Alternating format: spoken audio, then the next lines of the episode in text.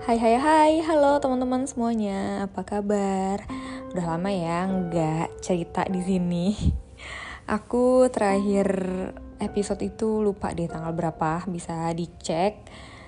Nah, sebenarnya ada beberapa poin, beberapa topik yang aku udah pengen ceritain, cuma memang aku tahan dulu, nunggu momennya dan um, nunggu kerjaannya tidak terlalu padat ya. Jadi aku bisa cerita dengan leluasa hati yang plong dan pikiran yang plong juga gitu. Jadi teman-teman juga enak dengerinnya dan apa yang aku ceritain pun sampai gitu ya ke telinga teman-teman semua. Nah, berhubung aku bingung yang mana dulu yang aku ceritain, akhirnya tadi di Instagram itu aku bikin polling tiga topik yang mana dulu nih yang mau aku share gitu ya.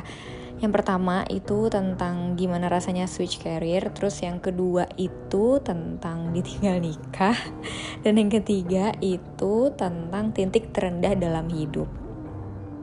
Nah, IG story-nya itu, pollingnya itu belum 24 jam ya, jadi detik ini ketika aku merekam ini, pollingnya itu masih jalan, jadi uh, teman-teman masih bisa vote.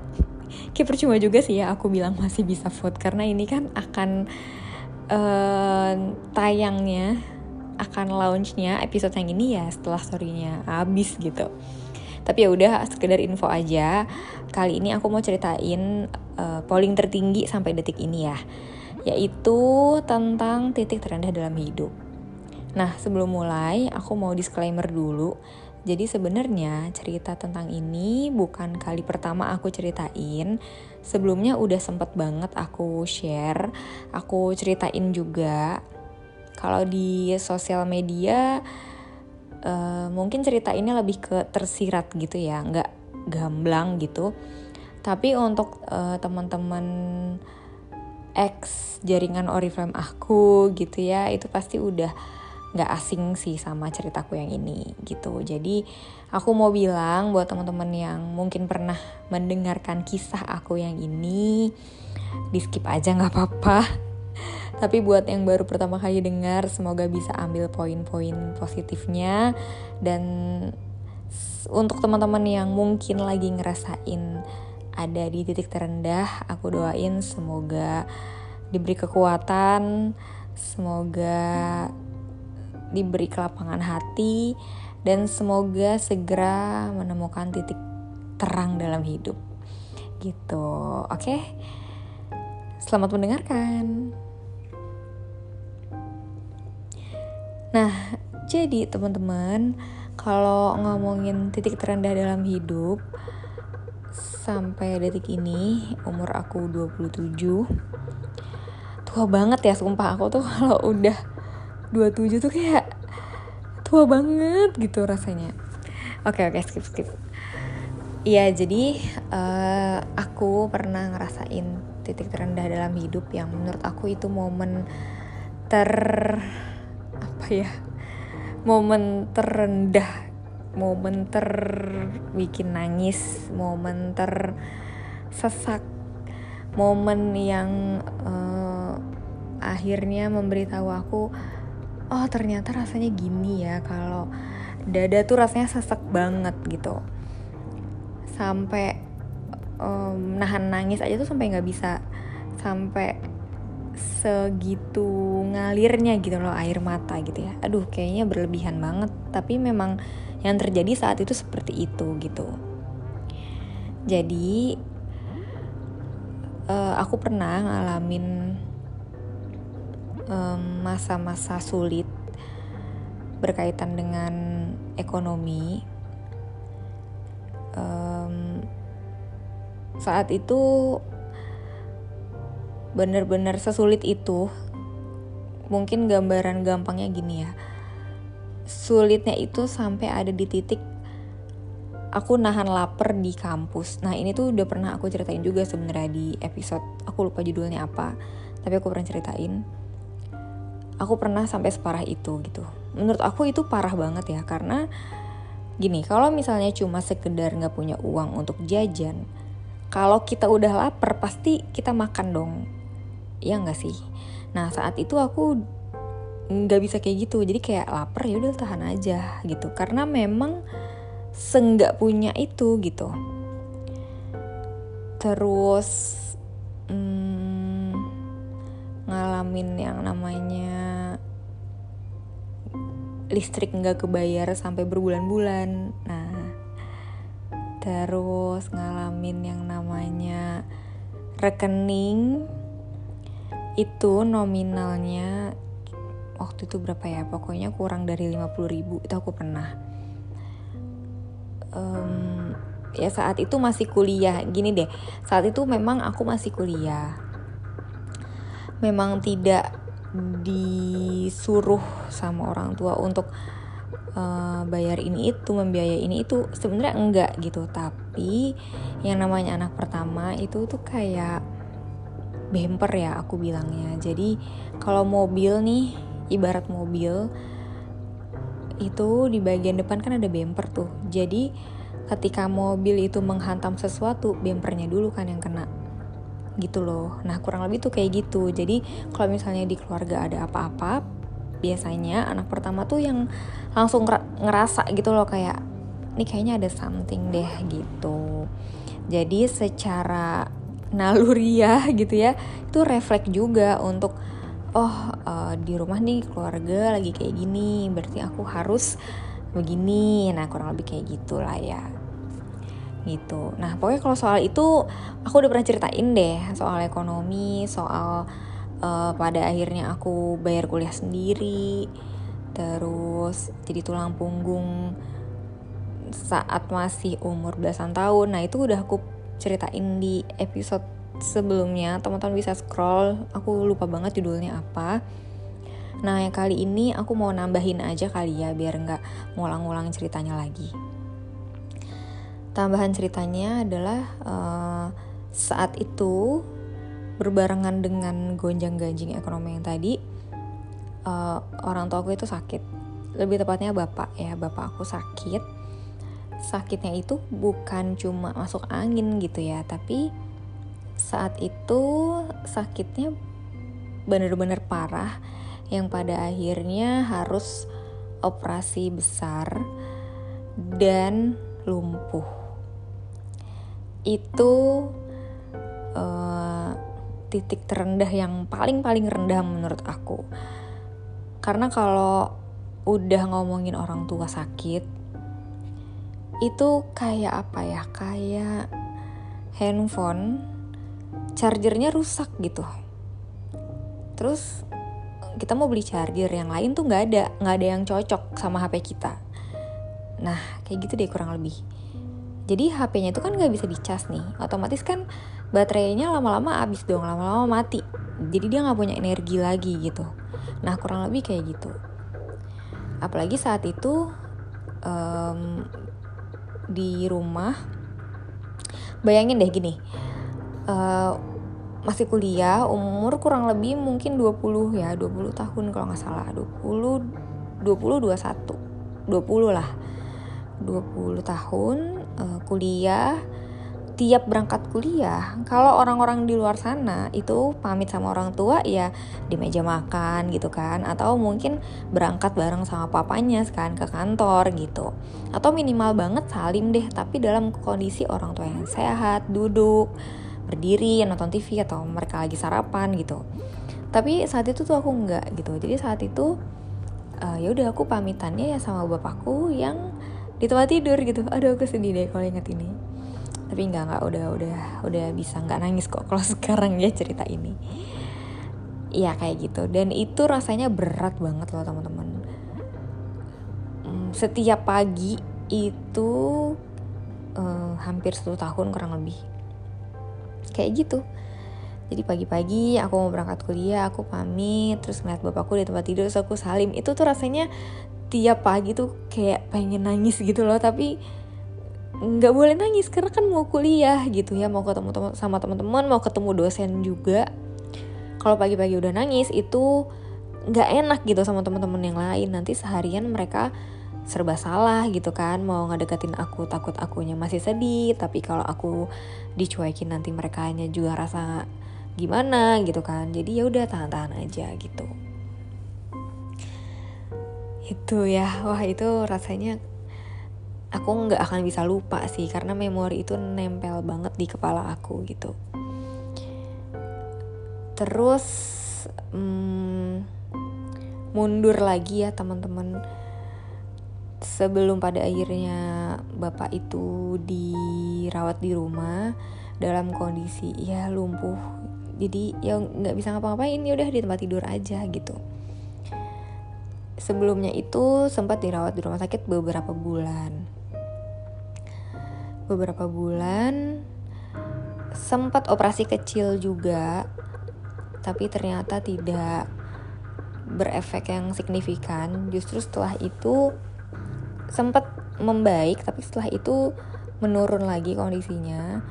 Lalu kemudian operasi besar gitu.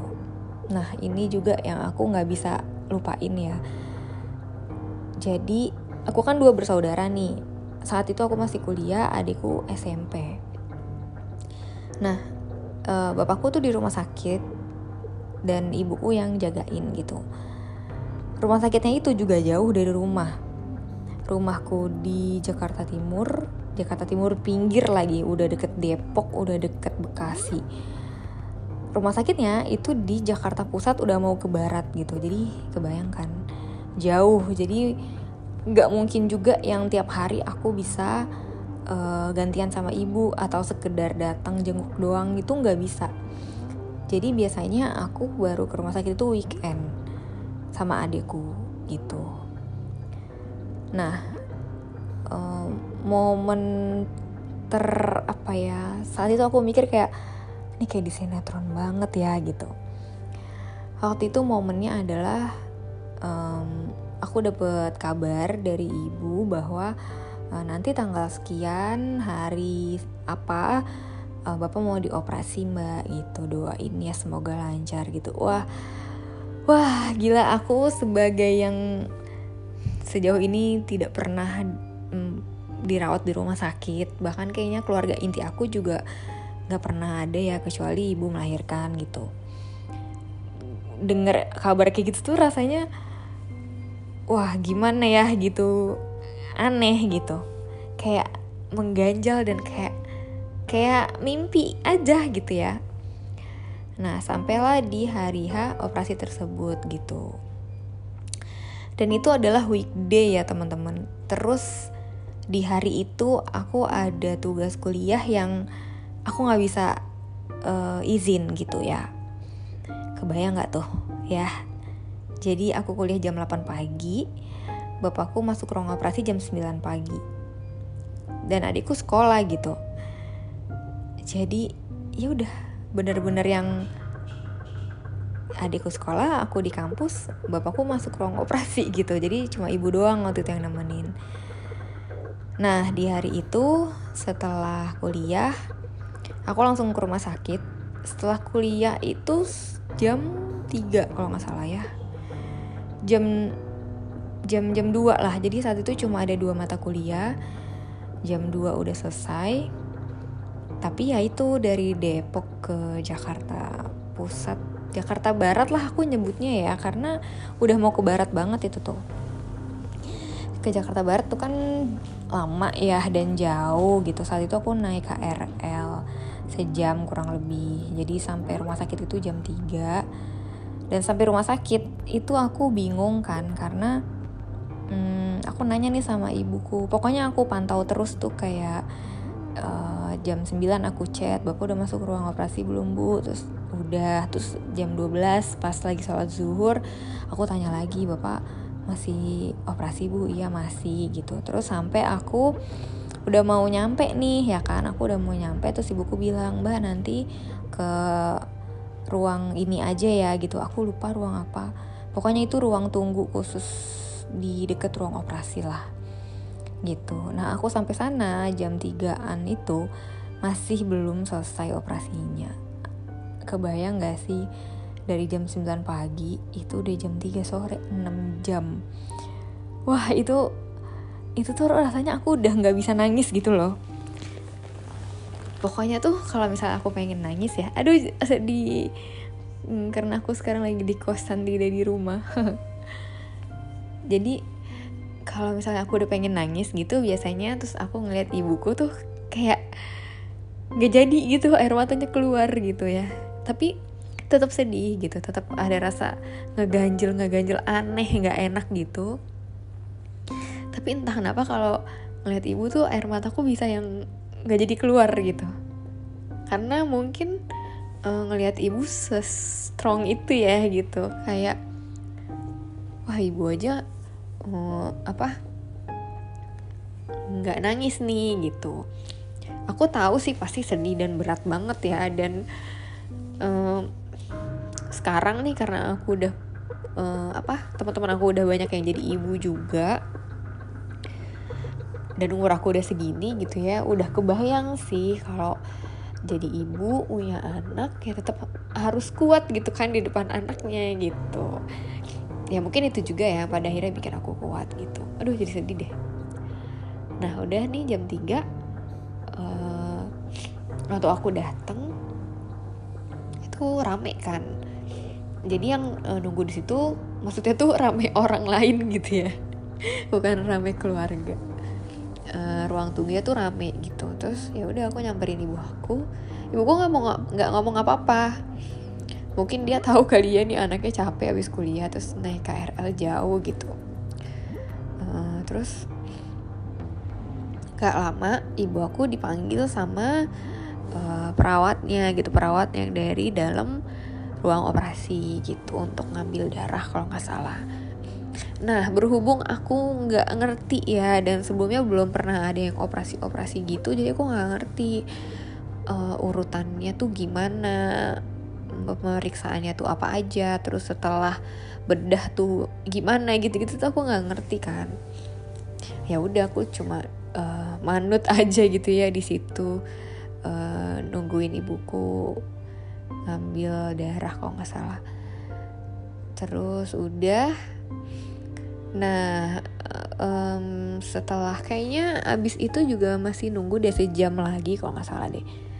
Jadi waktu ibuku uh, disuruh ke bank darah itu operasinya tuh udah selesai ternyata. Tapi memang setelah operasi kan ada apa ya namanya pokoknya ada ada bukan SOP tapi prosedur ya. Ada prosedur tersendiri yang nggak bisa langsung keluar ruangan gitu lah pokoknya nah udah nih itu sore banget jam 4 jam 5 baru bapakku uh, boleh masuk ke ruang rawat inap.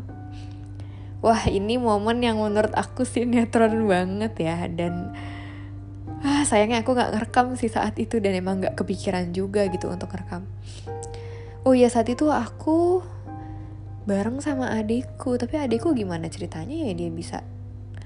Aku naik KRL atau naik motor sih? Lupa deh lupa lupa banget.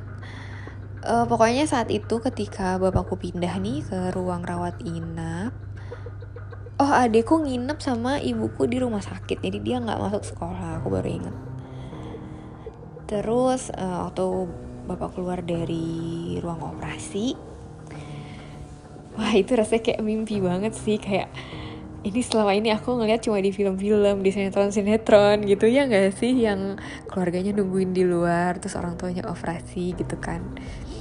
Terus pas uh, bapak keluar ruang operasi ditemenin sama satu suster terus akhirnya kita masuk ke lift uh, khusus pasien.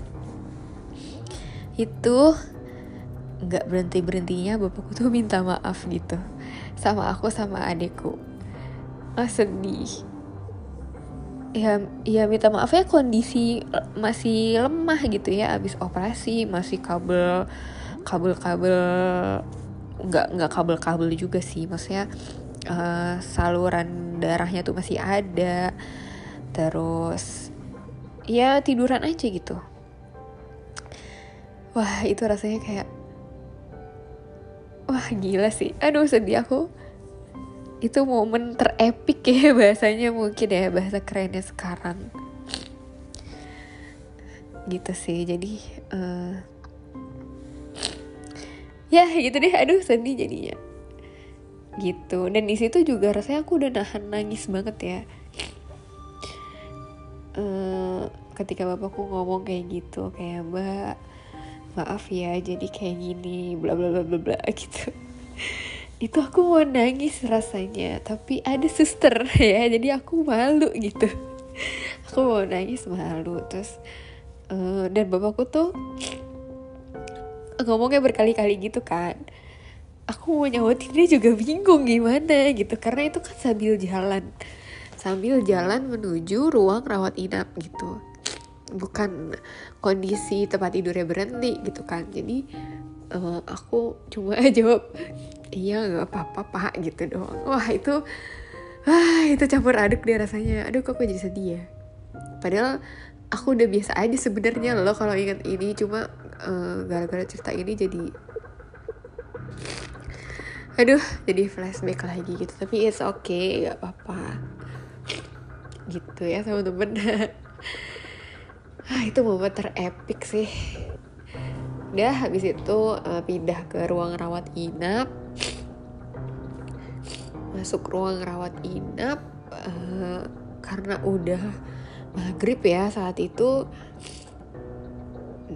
Dan aku lupa banget nih aku naik kereta atau naik motor? Seingat aku sih aku naik KRL ya karena pada akhirnya aku nginep di rumah sakit gitu. Dan besoknya itu weekday lagi jadi besoknya tuh aku kuliah juga dan berangkat kuliah itu untuk pertemanan terakhir aku ngerasain berangkat kuliah naik KRL dari Tanah Abang sampai Depok gitu. Gitu sih. Dan momen um, apa ya momen yang menurut aku rezeki banget juga adalah uh, karena bukan di ruang VIP ya jadi aku lupa itu kelas berapa tapi yang satu ruangan itu ada dua tempat tidur. Dan seharusnya yang nungguin itu cuma boleh satu orang. Walaupun itu belum pandemi ya teman-teman. Itu tuh tahun 2017 kalau nggak salah. 2016 atau 17 gitu. Belum pandemi kita belum mengenal corona covid dan sejenisnya gitu ya kok dan sejenisnya sih. Ya pokoknya belum kenal deh sama yang namanya corona itu. Uh, terus aku mau pulang. Terus kata ibuku udah nggak usah udah malam gitu. Ibuku nggak tega kan. Karena naik kereta itu aku harus ngambil motor. Motor aku taruh di fakultas. Apa ya kalau nggak salah ya aku inepin deh. Nah dari stasiun UI ke fakultasku tuh emang agak jauh dan emang kalau udah malam sebenarnya tidak disarankan untuk jalan kaki gitu atau naik bikun juga ya agak-agak serem sih sebenarnya. Gitu. Sebenarnya bisa juga naik gojek cuma ya lagi-lagi ya teman-teman saat itu aku bisa bilang uh, kondisi kami nih lagi yang berat banget bahkan makan juga diirit-irit gitu. Dan aku juga saat itu kepikiran kuliah juga. Karena kuliah kan bayar ya aku gak gratis. Uh, ya gitu pokoknya.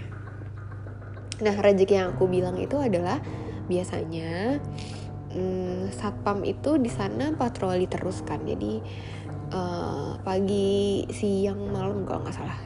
Siang iya nggak ya? Aku lupa. Pagi malam deh pagi malam itu satpam pasti ke ruangan bener-bener masuk ke kamar gitu ngecek satu-satu. Nah kata ibu aku biasanya kalau kelihatan nih yang nungguin lebih dari satu orang itu disuruh pulang gitu atau disuruh nunggu di ruang tunggu yang satu gitu. Ya sebenarnya memang supaya nggak ngeganggu pasien sih gitu kan. Nah saat itu kedapetan pas apa kedapatan satpam yang baik gitu. Karena satpamnya itu ngecek udah jam 11 malam kalau nggak salah dan itu tuh posisinya aku ibuku sama adikku tuh tidur di lantai gitu sambil gelar bed cover. Sedih banget ya. Kayak gitu. Terus satpamnya lihat terus kayak oh nginep ya. Oh nginep ya gitu kan. Iya gitu. Oh ya udah oh ya udah gitu doang. Ya pasti satpamnya juga tahu kalau bapak tuh habis operasi tadi itu gitu kali ya. Dan mungkin satpamnya nggak tega kali ya gitu. Udah akhirnya aku tidur di situ uh, di rumah sakit. Um, terus paginya aku nggak bawa baju kan ya teman-teman. Karena emang rencana itu nggak nginep. Karena aku mikir ya itu nggak memungkinkan sebenarnya untuk nginep juga. Karena ada ada ada adik aku juga akhirnya aku pakai baju ibu aku dan aku inget banget ya saat itu uh, perlengkapan skincare, parfum, sama make up ibuku tuh emang bareng-bareng sama aku gitu kan. Uh, nah waktu itu ibu tuh kehabisan parfum, akhirnya aku bukain aja parfum Oriflame aku saat itu, yang memang belum tahu juga sih mau buat aku atau mau aku kasih ke siapa. Nah uh, sampai sekarang kalau aku nyium wangi parfum yang itu itu keriwain lagi tuh momen-momennya gitu. Ada juga gak sih yang kayak gitu kalau nyium sesuatu terus keinget wah wangi ini gue pernah nih lagi di sini atau lagi ngapain atau sama siapa kayak gitu. Nah akhirnya wangi parfum yang itu selalu mengingatkan aku ke momen tersebut gitu ya. Padahal wangi parfumnya tuh enak dan cukup kuat gitu ya cukup awet juga. Cuma ya itu karena keinget momen itu akhirnya aku udah nggak mau lagi pakai parfum yang itu. Gitu teman-teman ya. Ya udah setelah itu uh, bapak perlahan sembuh perlahan pulih perlahan ada perkembangan sampai akhirnya bisa duduk bisa berdiri bisa jalan lagi dan sekarang alhamdulillah udah normal lagi. Aduh sedih. Gitu ya. Uh, saat itu uh, pas masa pemulihan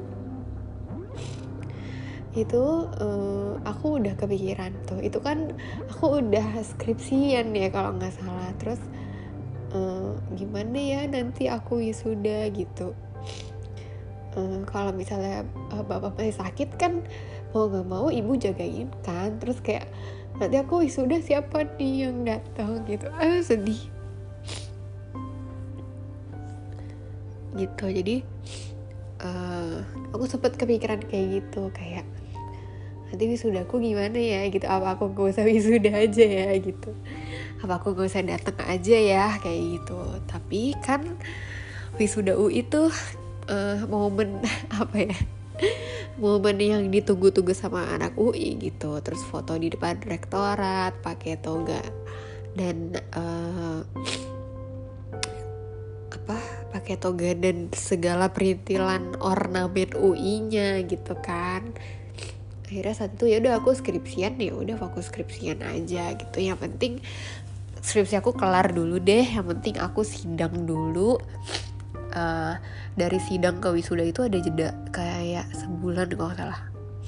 Jadi ya udahlah gitu nanti uh, lihat nanti aja gimana gitu. Nah sampai akhirnya uh, sebulan atau dua bulan ya sebelum aku wisuda bapak udah bisa jalan lagi gitu. Nah ternyata sama ibu aku tuh di semangatin gitu. Aduh sedih ya. Oh, maaf ya jadi nangis. Jadi aku diceritain diceritain dia itu uh, setelah wisuda kalau nggak salah uh, diceritain jadi uh, sama ibu tuh disemangatin gitu ya dikomporin sih lebih tepatnya. Dikopori dikas dikasih tahu gitu kayak ayo bapak semangat itu anaknya nanti mau wisuda loh gitu. Uh, nanti kan mau datang gitu. Uh, sedih banget. Gitu pokoknya dikomporin gitu deh sama ibu aku. Nanti anaknya mau wisuda nanti mau dateng kan? Gitu. Aduh kok sedih banget ya? Ya udah lama juga deh aku gak cerita ini dan memang uh, poin ini tuh aku apa ya aku kubur gitu sih kemarin-kemarin. Karena aku gak mau inget-inget lagi gitu. Karena uh, kalau cerita ini aku yakin sih yang sedih tuh bukan cuma aku ya tapi uh, mungkin orang tua aku juga ngerasain hal yang sama gitu.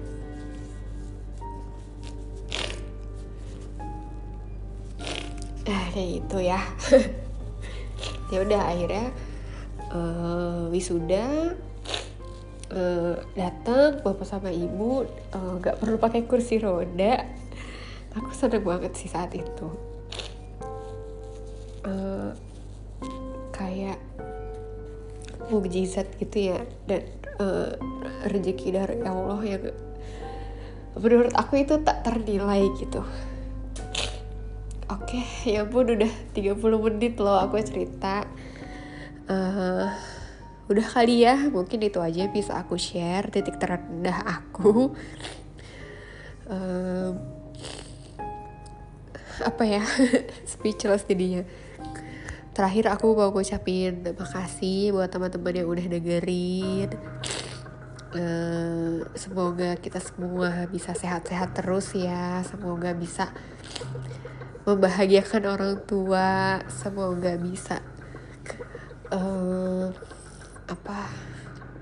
Semoga bisa terus merasakan momen-momen indah bersama orang tua dan orang-orang yang disayangi gitu aku minta maaf ya kalau endingnya jadi jadi deres gini. Kayak aku udah nahan-nahan banget loh tadi tapi ya nggak bisa akhirnya pecah juga. Dan mungkin ini suaranya uh, sengau-sengau gitu karena sambil ingusan tapi semoga teman-teman uh, bisa dengerin apa yang aku ceritain. Dan semoga apa yang aku ceritain juga bermanfaat buat teman-teman semua di sini aku nggak mau uh, menyombongkan diri. Ah sebenarnya apa juga sih yang disombongin ya? Maksudnya tujuan di sini aku mau berbagi aja sama teman-teman mau sharing. Kalau ada yang ngerasa lagi susah lagi capek kok gini banget ya hidup aku gitu. I'm with you gitu. Aku bersama kalian kayak karena aku pernah juga ngerasain itu gitu. Ya udah segitu aja teman-teman cerita dari aku kali ini Makasih banyak ya udah dengerin. Wassalamualaikum. Dadah. thank you